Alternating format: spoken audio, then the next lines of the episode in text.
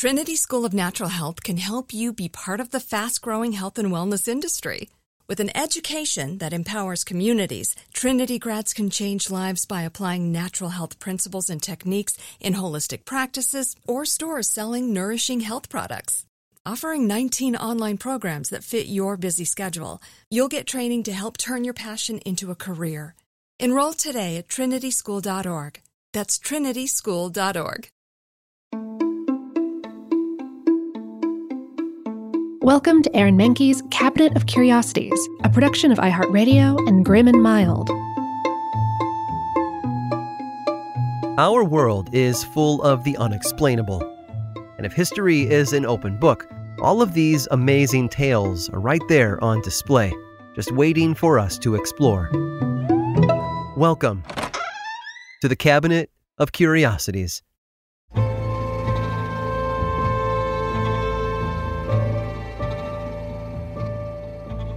What happens when we die? Everyone has their own theory. According to some religions, if we're good people on earth, then our souls are rewarded in heaven, or if not, they're tormented down below. Others believe that our souls are joined with a higher power in what is known as eternal unity.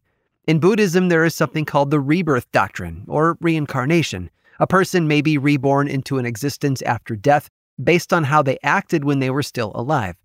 As far as we know, the Pollock family of Hexham, England, were not Buddhists, but what we do know is that what happened to them has confounded experts for decades. Jacqueline and Joanna were 6 and 11, respectively, when the unthinkable happened. It was May of 1957, and the girls were walking to church with a friend of theirs. A woman driving under the influence of drugs hit them, killing all three children. It was a horrific tragedy, and the girls' parents, Florence and John, were racked with grief. In the months following the incident, Florence became pregnant, and something about the pregnancy affected John.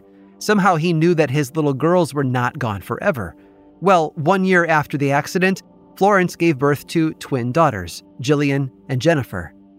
Both babies were almost identical, save for differing sets of birthmarks. But to add to the strangeness of the birthmarks themselves, their locations were also highly unusual.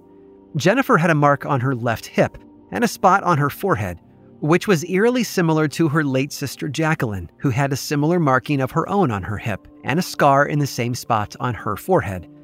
Three months after Jennifer and Jillian were born, the whole family moved out of Hexham to nearby Whitley Bay. As they were only a few months old when they moved, they shouldn't have remembered anything about their time in Hexham. And yet, upon a return visit four years later, they started exhibiting some odd behavior. For one, the twins knew several landmarks in Hexham, despite never having seen them before. The school, for example, seemed very known to them, even though they had never stepped foot inside it. There was also a local playground they'd never been to, yet they knew exactly how to get there. The only members of the family who had known about that playground were their parents and their older brothers, and of course their late sisters, Jacqueline and Joanna. Only a few years earlier, the girls had started asking to play with certain toys, these had been their late sister's toys that their mother Florence had packed away after their death. Jennifer and Jillian had never seen them before, didn't even know they existed, but they started asking to play with them by name as if they had done so all their lives. And the more John and Florence watched their girls, the more similarities they saw between them and the sisters they had never known. They played the same games and loved the same foods.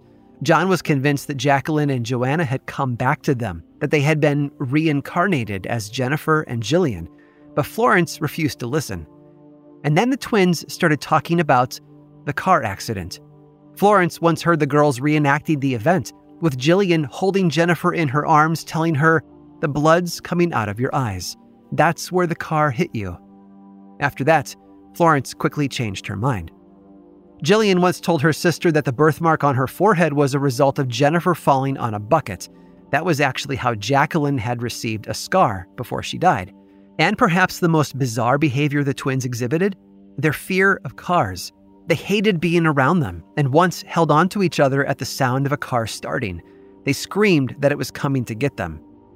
It wasn't after Jillian and Jennifer turned five that the memories and similarities with their deceased sisters began to disappear. As they continued to grow, they developed personalities of their own. Although Jillian did have occasional instances where she remembered something Joanna had done years earlier. The case of the Pollock twins is widely considered to be proof that reincarnation is real. Others have claimed that the girls went through was simply the past lives overlapping with the present time. Whatever the case, it was enough to convince their parents that, at least for a short while, Joanna and Jacqueline had come back to them, perhaps to say the goodbyes they never could, or to hug their mom and dad again. Either way, it gives us hope that the ones we love are never truly gone, and if we're lucky, we might get to see them one last time.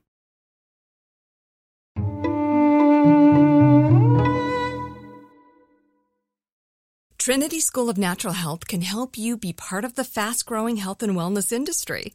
With an education that empowers communities, Trinity grads can change lives by applying natural health principles and techniques in holistic practices or stores selling nourishing health products.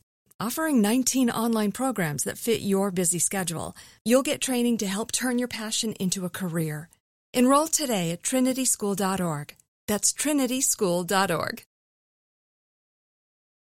This episode is sponsored by Intuit. Here's a story for you. Once upon a time, a young woman was haunted by the ghosts of bad financial decisions, with credit card debt and an empty savings account looming over her every day. When she tried to ignore these ghosts, they only grew bigger and scarier, and these ghosts of her bad financial decisions were stopping her from living her best life. So she decided to face them head on and take control of her finances with help from Intuit. Intuit helps you face your financial fears with confidence through products like TurboTax, Credit Karma, QuickBooks, and MailChimp. Whether you're trying to manage your money or trying to run a business, Intuit gives you the confidence to take control of your finances so you can live your best life. Intuit is the financial platform that helps everyday people prosper. Intuit has helped 100 million people live their best financial lives. Visit intuit.com, I N T U I T.com to start living yours. Let's get into it. Now, I'd like to introduce you to Meaningful Beauty, the famed skincare brand created by iconic supermodel Cindy Crawford. It's her secret to absolutely gorgeous skin. Meaningful Beauty makes powerful and effective skincare simple, and it's loved by millions of women. It's formulated for all ages and all skin tones and types, and it's designed to work as a complete skincare system, leaving your skin feeling soft, smooth, and nourished. I recommend starting with Cindy's full regimen, which contains all five of her best selling products, including the amazing youth activating Melon Serum. This next generation serum has the power of melon leaf stem cell technology. It's melon leaf stem cells encapsulated for freshness and released onto the skin to support a visible reduction in the appearance of wrinkles. With thousands of glowing five star reviews, why not give it a try? Subscribe today and you can get the amazing Meaningful Beauty system for just $49.95. That includes our introductory five piece system, free gifts, free shipping, and a 60 day money back guarantee. All that available at meaningfulbeauty.com.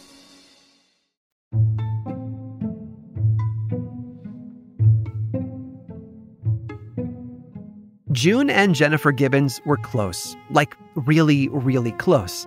They were both born on April 11th of 1963 to Gloria and Aubrey Gibbons, a West Indian couple who noticed strange behavior from the girls early on.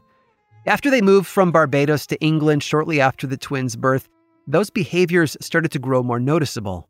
For one, they didn't speak, at least not to their parents or anyone else. June and Jennifer were known as elective mutes. They could speak, they just chose not to unless they were talking to each other. They came up with their own language based on a sped up version of Bajan Creole that only they could understand. Their special language also helped solidify their bond. The girls were inseparable. One time, when they were teenagers, June and Jennifer were split up and sent to different boarding schools. Each twin immediately started pulling away from everyone else classmates, teachers, administrators, everyone. They eventually reached a catatonic state and were unable to function until they were finally reunited. Their childhood was tough. The girls and their three other siblings were the only black children in their neighborhood. They were shunned at school, and teachers often allowed them to leave before the bell rang so that they could avoid being bullied on their way home.